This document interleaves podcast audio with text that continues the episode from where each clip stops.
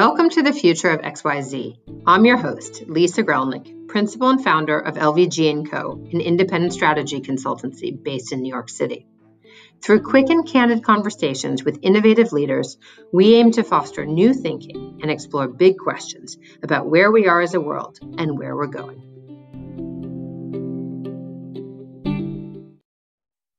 Hi, welcome to Future of XYZ. Today, I am super excited to be joined by a, a veteran of the fragrance industry, a leader um, for, for better part of two decades, um, the former president of Vera Wang, the former group president of fragrances for Estee Lauder companies, and current founder and CEO of Veronique Gabai, sorry, um, a fragrance company. And with me, I have Veronique Gabai. Hello, Lisa. So happy to be with you today. Thank you for having me. Le plaisir est à moi. Oh, c'est trop joli.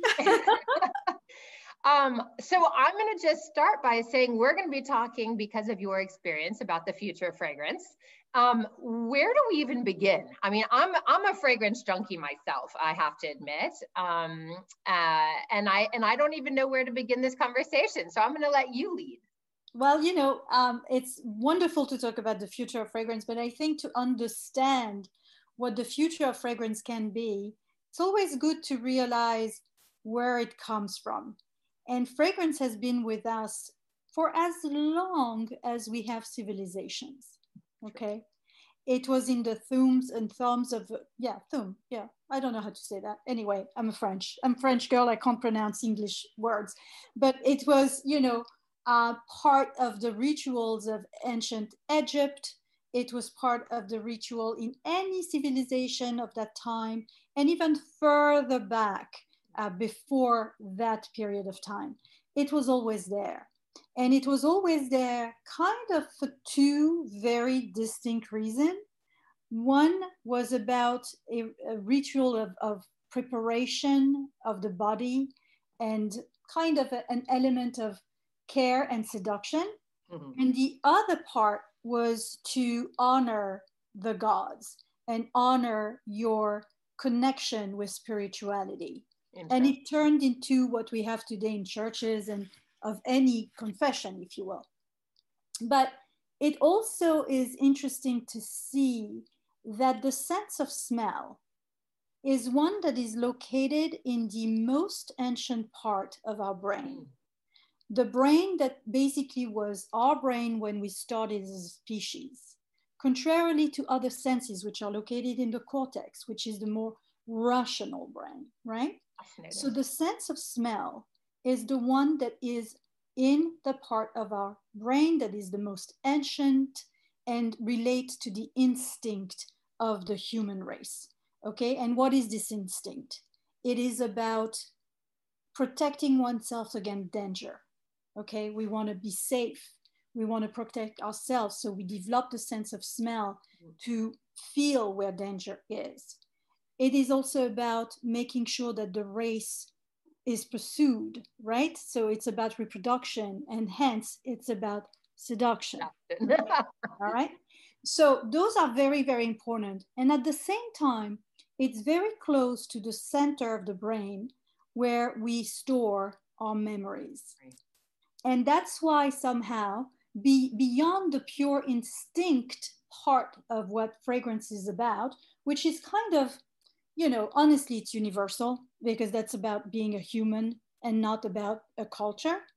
Then you have the part of the emotion that comes into play, which are more about the personal journey of, of someone, right? So your memories might not be mine, and therefore our connection to scent might be different.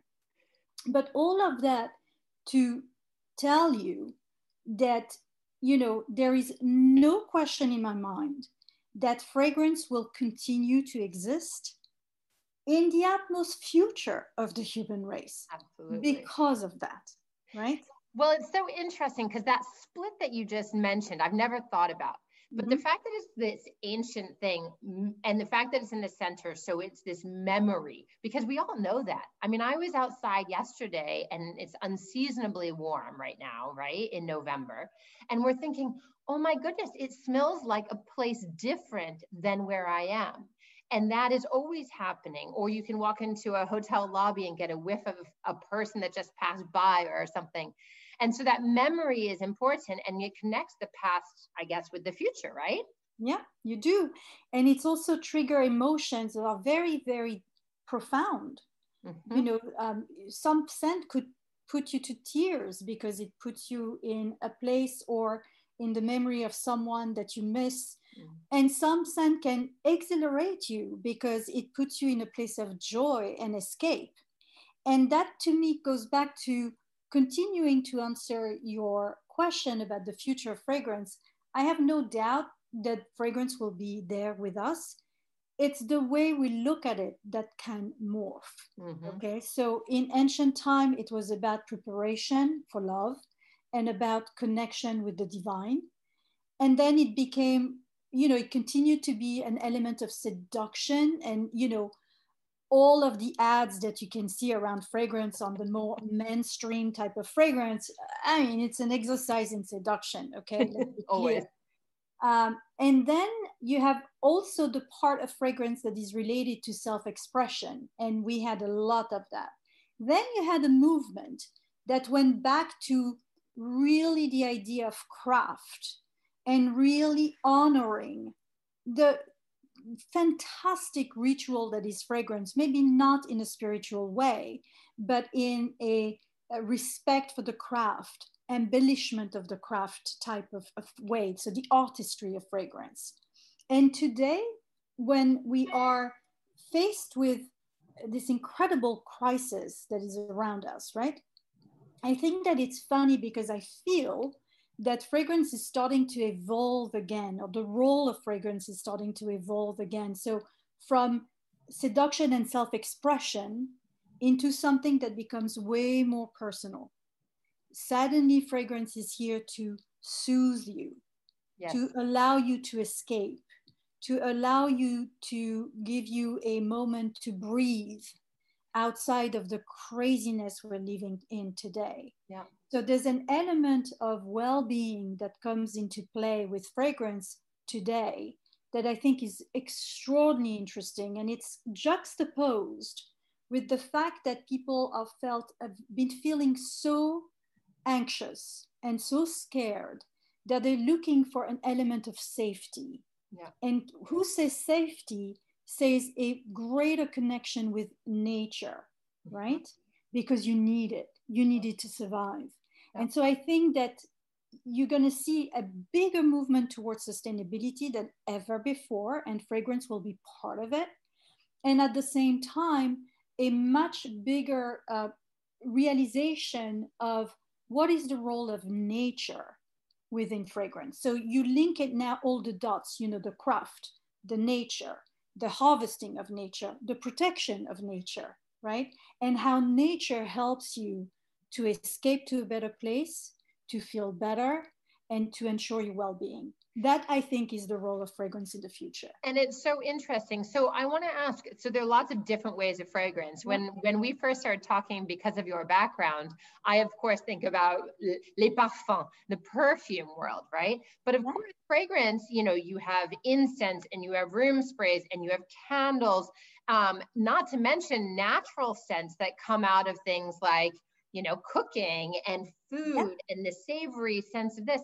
So when we think about kind of this move towards nature, which I love in fragrance, what are the applications or the vehicles for delivery that we think are going to really be moving us forward beyond the perfume? Yeah, I think that you touch on something very important. So uh, the home scenting, okay, whatever form it will take, it can be a candle, it can be something else. The idea of ritual, around fragrance will become more important. Mm-hmm. And then I think there's also an element. So when we say ritual, I'm talking body products or self care products, you know, all of this. But I think also there's an element that will become, in my opinion, um, very interesting is the idea of having your fragrance as, as a talisman, okay? Something that really gives you the feeling of security that you're looking for and the boost of energy that you're looking for at the moment you're looking for it. Hmm. So, you know, I mean, for example, you know, I don't know if you see this on your screen. Beautiful. But I had designed that necklace, you know, it's that gorgeous. pendant which basically contains a fragrance. Okay, and the idea was that the idea was wherever you go, you have something that, okay, you spray a little something and boom, you're going to be uh, in your happy place, if you will. And it's I think fabulous. That, you know, it's it's a way to think of fragrance also in a in a different fashion. It's not just about the bottle. The bottle can stay home, and it's a beautiful thing to have. But I think also the way that we wear fragrance is going to change. Interesting. I like that idea because, and I also love having it close. I, I'm one of those people, again, as an obsessive, who has moved to all natural products in almost everything except yeah. for fragrance. Um, because it's hard to find yeah. fragrances. You know, we're, we're stuck in our ways somehow. And I love the idea of having something with me that at a moment, you know, when I move to the essential oils, that's wonderful. Because they do, they they they can modulate all sorts of, you know, if you put peppermint oil if you have a headache, you put you know, geranium if you're feeling anxiety or whatever the things are, eucalyptus for energy. Um, so is this an idea that you change based on your, your moment or are you creating things with your company that are tailored to a specific person? So the two things. So first of all, all of my fragrances are based around the utmost quality of essential oil. Mm-hmm. Okay, so basically when you wear a fragrance, you know, from just did a little because hey, I can. Okay. so um, there's different fragrances that do different things, and they all around ingredients that come from the Mediterranean because that's the region that I belong to with all my heart. And because the Mediterranean was the birthplace of hedonism and humanism. Absolutely. And it's also uh, the place where you have the most bountiful nature, right? So we use the best essential oils ever. And so we have fragrances like, for example, my Eau du Jour is based on the best quality of citruses and wood. Citruses will uplift your mood like this. Mm-hmm. Uh, Noir de Mai is based on the Rose de Mai, and rose is really one of these ingredients that help you recenter yourself. Mm-hmm. Okay. Mm-hmm. Vert Désir, you were talking about mint, is built around mint, and mint helps you collect your emotion mm. and so on and so forth. You can learn more on my site if you're interested. So there's this element of nature surrounding you inside the, the beautiful composition crafted by master perfumers. So you have the creativity and nature working together. But there's also another thing. And this other thing is that depending on who you are, or depending on your personality, depending on the mood you're in, you're going to want something else.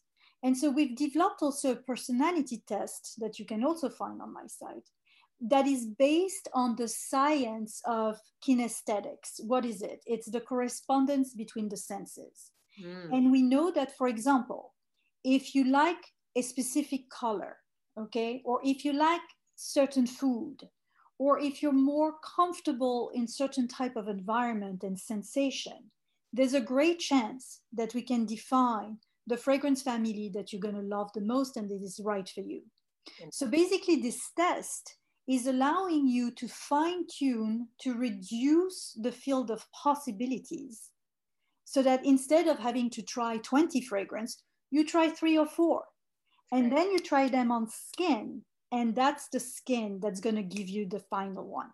That's great. That's that unique chemistry that's going to give you the final one. That is such a fascinating thing, just to pull it back. And as we kind of like, you know, think about wrapping up, I think one of the things that I really love about this idea of the personalization, the security, and what I love about the ability to just maybe take a test and learn more about what that fit would be is that, of course, there are there's a plethora of options and if you don't know fragrance, it's overwhelming.